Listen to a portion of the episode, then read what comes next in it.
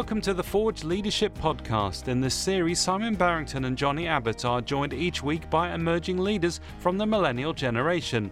Today, our guest is Seb Gray. Seb is one of the leaders of Soul Edge and Rock UK and lives a life full of adventure.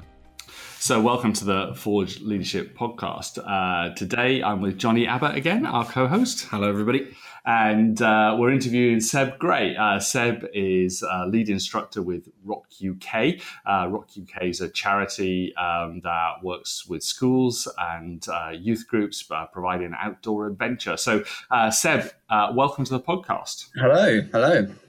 And um, what do you do on a day-to-day basis with as, as an instructor with Rock UK? I personally don't do a lot of instructing. Actually, I sort of manage the instructors team, the instructing team, um, so that's from uh, everything from uh, making sure just everything's safe and risk assessments are in place and uh, the sessions are of high quality. Um, but then to also mainly lead, lead the instructor team on maybe in their faith or in their character or how they interact with customers and groups um, and do it in a in a way that's just better than average and standard. Um, yeah, so that's the main thing that I do and the main thing I love to do about the job. Brilliant. And um, I presume you must have started off as an instructor, though, doing the high ropes and archery and all the fun stuff, yeah? Yeah, absolutely. Yeah. in Scotland in the cold, um, every morning breaking ice on a lake with in my canoe, practicing that sort of stuff. Um, yeah, so I did two years up there, uh, learning the ropes, as it were, and water skills and archery, as you say, and all of that. Yeah. Yeah. So, how do you become lead instructor for Rock the Rock UK because I'm sure there are people listening out there who go that that sounds like a fantastic job. yeah, yeah, yeah. um, what's your journey been into uh, that leadership role? Sure. Yeah, I think when I was an instructor, I was noticing I had a had a mind for and a, a desire and a, a, bit of a passion for sort of growing something as a whole rather than just being out there and doing instructing and and doing the stuff face to face with the customers. But I definitely had I would look at things um, I don't know systems the way they worked or um, particularly a group of people. So this group of people being the instructors and being like, ah, oh, what could we? We've got these people together. What what can we do? How can we become better as a team? How can we become better as individuals? Um, use this sort of community space to actually grow in a really positive way rather than just come to work, do your job, go home. Um, so I saw that as something that that I guess tickled my interest. Um, and then as I just grew in my outdoor skills and, and knowledge and stuff, and my and got a few um, leadership jobs under my belt, I then applied for chief instructor and yeah, went for it. Cool. And what are some of the, the challenges that you face in uh, leading a group of um, instructors in an outdoor uh, pursuit centre on a day to day basis? Yeah, yeah, probably much the same as any any leader has uh, when they lead people. Because I mean, whether whether you're an instructor or not, you sort of all have the same uh, problems in life, or the thought patterns, or or character. Um, but yeah, I mean, there's just there's just so many different people with different viewpoints, uh, different backgrounds, different histories, different um, values and beliefs. Um, even though we might all be Christians, that sort of plays out in loads of different ways. Mm-hmm. To try and, I mean, you're leading them, but then also, how, how do you know that what you're leading them into, or the, the values that I hold and the beliefs that I hold, how do I know they're right? Um, and why should I lead the others, other people into that? Um, so that's a bit of a an interesting one. And then you know some people contend what you uh, what you say and what you how you lead. Um, so it's trying to find a balance between do I should I be learning from this or should I be sticking to my guns and and leading people even though there's contention. Um, yeah, so I just I guess the the diversity in, of of people and who's to say they're wrong. Yeah. Yeah. And, so, what are, what are some of the things you've um, and tools maybe that have helped you navigate that and so so what are some of the things that you do therefore in uh, your work to help you um, really understand who you are um, what your core beliefs and values are and then live them out in in bringing other people on into those as well mm, yeah i think i think what's important and what i found important is that i can't just be leading people into what in, into my opinions and what i think is right and wrong um, because everyone's got those. Everyone forms those from a, an early age and what we think is right and wrong. Um, but to be constantly coming back to um, the Bible and and what's been what God says is historically uh, right and wrong, not just contextually right and wrong, not just what we say 2018 is the way it should be, but what from from day one, what has God said are mm the right, the moral, the, the things of value. What are they? And then mm. my goal is to lead people into that. Um, and so far, obviously, I get it wrong many times, and I make wrong decisions and wrong um, connections between what God says is right. Um, but yeah, the times that I get it right, people people agree with it, um, whether whether they're even whether they're Christian or not. You you put forward the biblical values, um, after studying them and, and actually like digging deep into what they are rather than just you know read the bible before, before you go to bed. Let it sink in. But what, when you really get deep and dirty in it um yeah people agree with it. People agree with it whether they're christian or not. Um often people make assumptions like oh god and the bible disagrees with or hates gays or hates this kind of person or, or disagrees with that but it's just so much deeper than all that and so, so what my, what my, how would I do it? I mean, I think that's your question. Spend yeah. with God. Spend a lot of time in His Word, um, in prayer, in in, in uh, talking with older, wiser people. Yeah, learning. Fantastic. Now, one of the things you've done is um, gone and lived in Canada for quite a time yes. with um, Soul Edge, mm-hmm. and I know Soul Edge a little bit from people that have been on it. It seems to be this amazing kind of um, outdoor pursuits where you stretch people really physically, emotionally, spiritually, take them right out of their comfort zones. Um, what's the essence of Soul Edge, and, and, and why does it work? Do you mm. think? Mm. I think so. The, yeah, I think the, the, way the reason it works is because um, it takes a incredible model of leadership, um, which, especially in 2018, especially in this day and age, sometimes is pushed back, is pushed against. Um, which is it kind of says right, come come to our environment for five months, and we we will lead you in what we we think is right, uh, in, in, good, and we will set the the boundaries, we'll set the parameters. Um, we won't get it perfect. We won't do it, you know, absolutely the way it should be, but we we will lead you and and try it out, see if it works. So, you know, we set a real, uh, I guess, we're able to set the culture of that environment because we take people out of where they come from, so England or whatever, put them in Canada in a house in the middle of the prairie lands in Canada, um, which is just vast and flat and cold, like minus 50 at some points, I think was the coldest. Wow. Yeah, serious. Um, don't put your tongue on anything metal when it's minus 50, which I learned.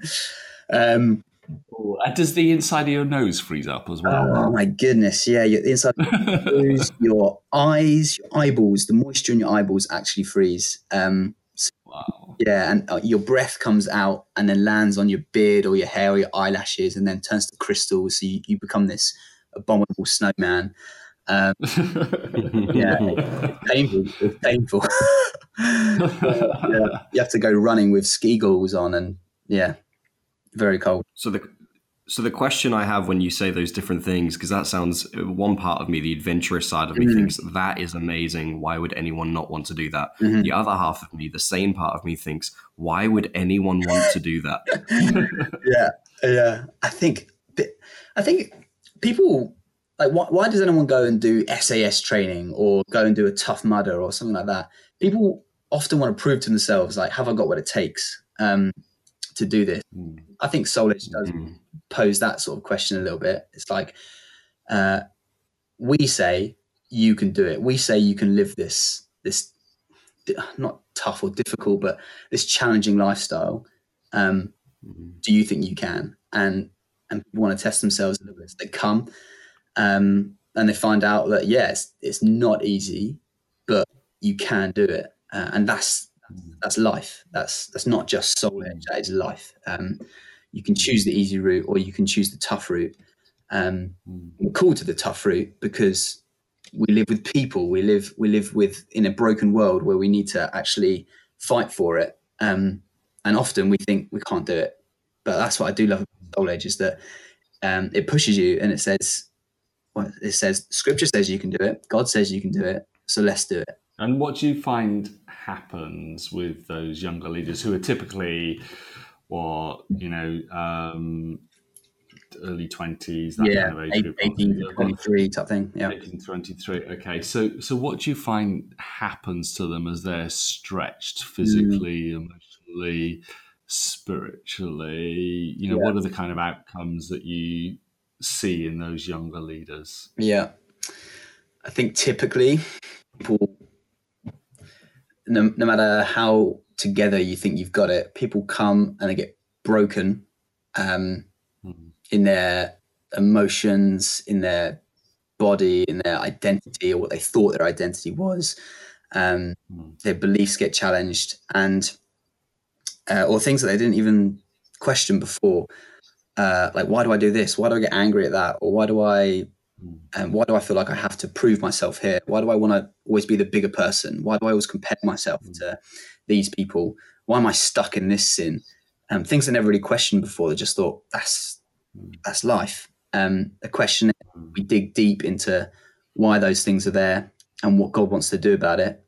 Um, so people get almost stripped, bro- broken down, um, and then put back together in a in a stronger way, which is only mm. God, the Holy Spirit does like in people's hearts. We sort of just facilitate it, um, mm. questions and, and, and pointing to Scripture. Um, mm. Yeah, but yeah, people get put put back together stronger. Um, not perfect, but stronger. Uh, yeah, and then a much more out of a place of a stronger identity and uh, uh, maybe peace or they're not trying to look good to other people they're just happy being who they are then out of that they're able to serve people love people fight for people better um, because they're not thinking about themselves anymore they're thinking about others now one thing i've noticed because i've had a couple of opportunities to be around a group of soul edges together mm. after they've been to Canada. Right. And one of the things that I've observed is just the deep sense of community Hmm. Um, mm. you know, way way beyond Canada. Um, there's almost like a brotherhood, sisterhood kind of yeah. um, looking out for one another happens.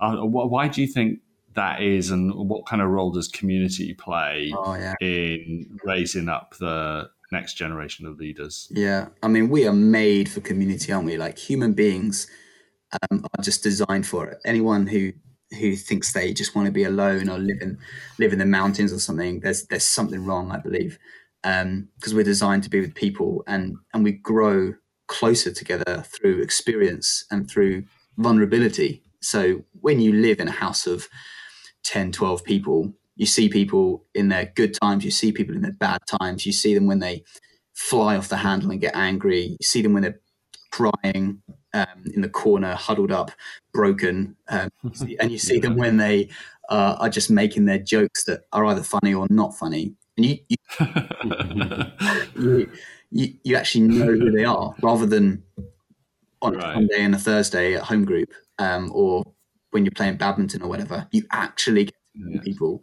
Um, so yeah, so so you feel close. You, you feel like not only do you know them, but you know, oh man, this person actually knows me. They, they know me in and out. Mm. It's hard to hide from you because hmm. you already know you already know what I've been through.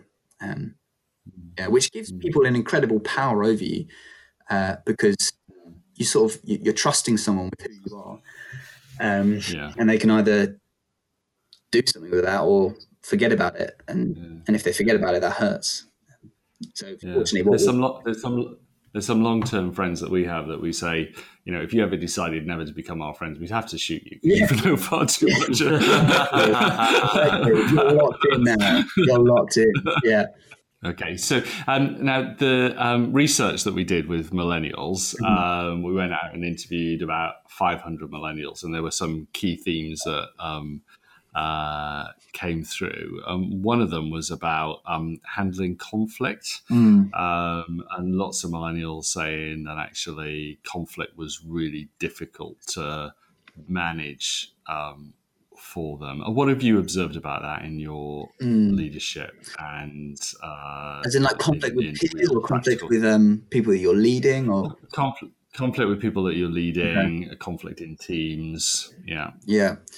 I think I think with younger people, so like teenagers and eighteen year olds and young twenties, although I sort of am mid twenties myself, um, people, people are very they're, they're not very uh, withheld with their tongue, and they're very easy to, to offend and and accuse you of of being something that you're not, like, uh, or you know, just call you outdated or bigoted or whatever.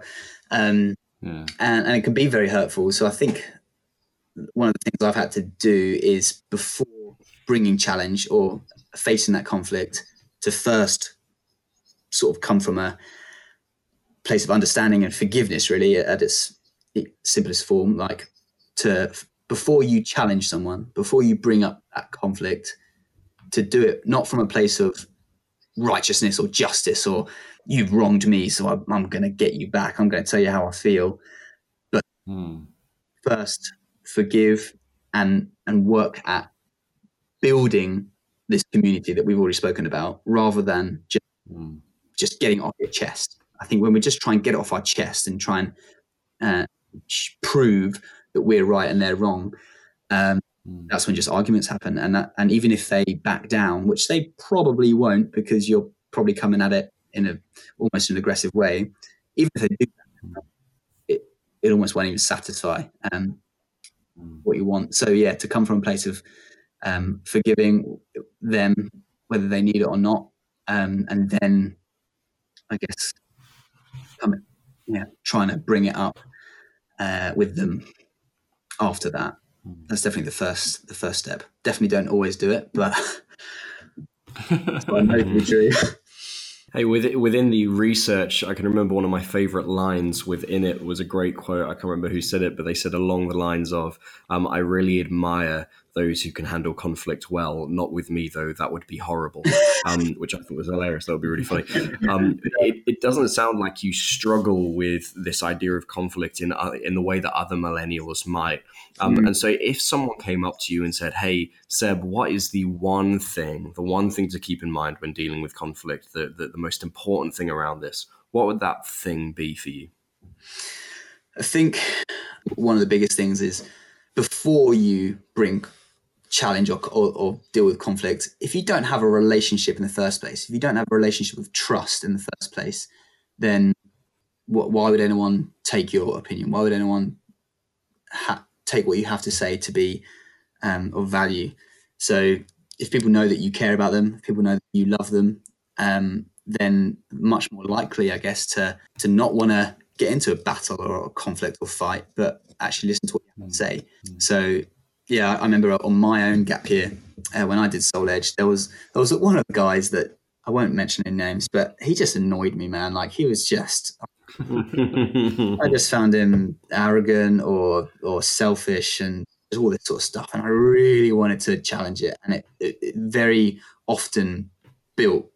Uh, or yeah, built up into conflict and just us butting heads because all I wanted to do was put him right. That was my own agenda. I did not want friendship. I want um, to be a brother with him. I just wanted to tell him how annoying he was and, and wrong. um, and then I do remember being challenged by that just in my personal prayer time with God, just like um, before you do anything, before you bring any challenge to him, learn to love him as a, as a mate. Learn, I guess mm-hmm. that could be where that comes in, but learn to love him as a brother, see how good he is and how much you enjoy him. Look past those the things that annoy you, whether he doesn't wash up his plates or hoover the house, like whatever. Who cares about that? Look at look at him in the way that I look at him. God was sort of saying, and then after that, once you've got a friendship, when you say, "Hey, mate, by the way, I think this kind of," when you say that, it kind of sounds a bit arrogant.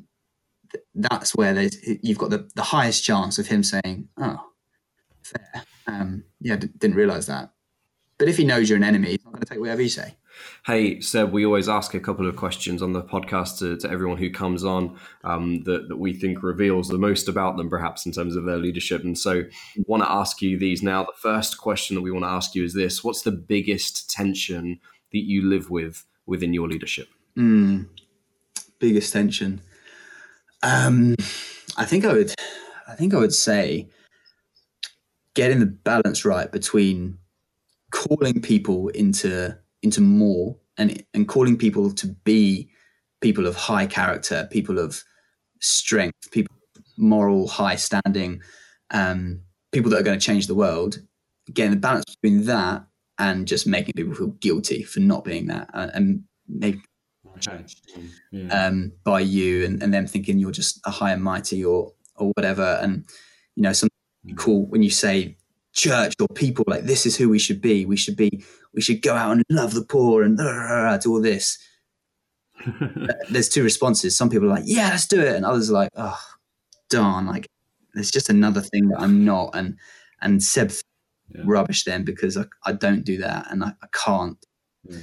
Um, so that's probably a balance. Like learning to yeah, I that's a, a tension for me is how do I how do I inspire people rather than just judge people. I suppose part of that is about the environment, isn't it? Yeah. Um, I think it's Pete Winter who talks about um, having an environment where there's tight ropes and safety nets. Yeah. yeah where you're yeah. inspiring people to high challenge, but also where there's high support. They know they're mm. loved. They know they're cared for. That's true. They know you're out for the best for them, but it doesn't stop you provoking them, yeah. prodding them, challenging yeah. them yeah. into into the highest and best for them as well. Which is a lot of what we've been talking about. Really, is how do you create that community where people feel loved and, and accepted, but also where they, they feel challenged as well. Yeah. I remember one of my mentors said to me um, early on on my first year of leading Soul Edge. One of the guys that just um, just seemed to not be growing, not taking any challenge, and and would just get angry at me for for bringing any any correction or challenge, um, and think that I was I didn't I didn't respect him or love him. Um, so I said to my mentor, like, I guess should I just should I just ease off and stop stop bringing challenge? And he was like, he was so passionate in his response, and was just like, we never stop challenging, like never. um, yeah. which has stuck with me. It's like all the, people might be difficult, but and you might need to adapt the way you challenge and when you challenge, and and you might more acceptance and love before you challenge, but never challenging. Hey, this next question uh, we normally ask from a leadership perspective, but I think your experiences of spending time in minus 50 with frozen boogers might yeah. uh, bring a different dynamic to it. But what's your greatest excitement, but also your greatest fear uh, when it comes to leading? Mm, yeah, my, my excitement is is easy. Like every day, I just I get excited by the potential of what the world and what my, the communities that I live in, what they could be like if we if we continue to lead each other and challenge each other and and strive towards a higher goal. Um, when we listen to the news or or watch the news, there's what, what are the what are the problems out there? We've got poverty, identity crisis, relationship and family breakdown, depression, anxiety, hatred. We've got all all of these things which and I see in scripture, in in what God calls the kingdom of God, like his the way he wants it to be, I see answers to all of those things. And I see people freed from from that stuff. Um mm. identity crisis, uh, poverty being alleviated. I see that stuff in when communities look more like the community of God. So that's what I get excited about is, is seeing people take a hold of that and yeah, answering the world's problems. Um, that's what I get excited about.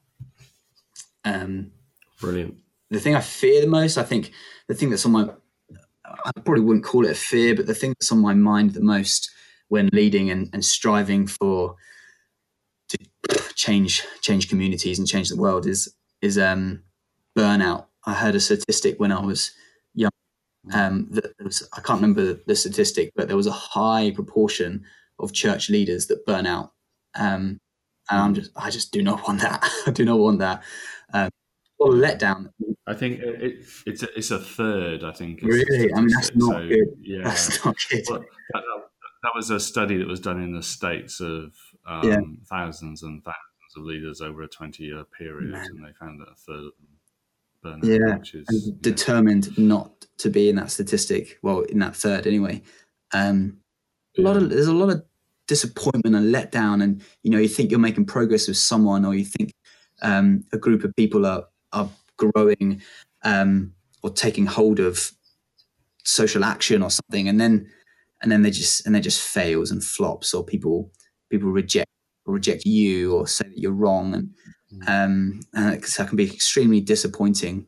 Um, and uh, and and there's a lot to do. You know, there's a lot to do. So if you're just constantly filling your time with with battling, sort of almost like against the tide, sometimes it feels, um, yeah, it'll just burn out. So so I sort of again, my my mentor asks me regularly, like, are you protecting your rest? How, how do you rest? Um, yeah. Like yeah. God put a Sabbath day in for a reason. Um, do sort of mm. take the heart of that. Um, why God put that in place? So do we rest? Do I rest? Do it. Um, so yeah, yeah, it's one protecting of the, it. One of the most important things we do as a leader is, is set the pace, isn't it? And, and set the pace. Uh, well, my uh, wife Heather ran the London Marathon when she turned 40, and uh, she learned to run the marathon by uh, running two minutes, walking a minute, and then building up to running three minutes, walking a minute, running four minutes, walking a minute. And, and then when she did the marathon on the day, it was like run nine minutes, walk a minute. Mm-hmm. Um, and actually, at the beginning, that meant she was lagging behind lots of people and looked pretty silly walking a minute. Yeah, after the first nine minutes. But actually, in the second in the second half of the race, yeah, mm. um, she started overtaking loads and loads of people just because she set the pace really, really well and wasn't afraid to um, uh, rest as well. And uh, so that's great advice. Yeah. Yeah and you do grow your capacity just like she did like running two minutes walking one like and then moving yeah. up to nine. You do you your capacity yeah. to do stuff. So if we just protect it too much and just and never stretch yourself in what you're doing then you're not uh, if we all stay at the capacity that we have at the very beginning of our sort of yeah. leadership life or whatever and we're really it's going to be we're going to make minimal impact. But we do have to stretch. I mean what if you get a family? What if you get kids? And you know, all I hear about people with kids is that they have no time. So what? You just stop being a leader of people. Um, you can't. So you've got to grow your community. Yeah. Hey Seb, it's been great speaking to you. You learned so much, and uh, I love that in this podcast, one week we can be speaking to book publishers, the next we can be speaking to someone who leads outdoors instructors. So it's been super interesting speaking to you. Loved particularly what you said about helping people uh, find out uh, what they're capable of and and that big question of am I enough? Love how you guys explore that. Um, really looking forward to uh, listeners coming back next time as we look to engage with more Christian millennials who lead across different sectors of society. Um, uh, but Seb, thanks so much for joining us.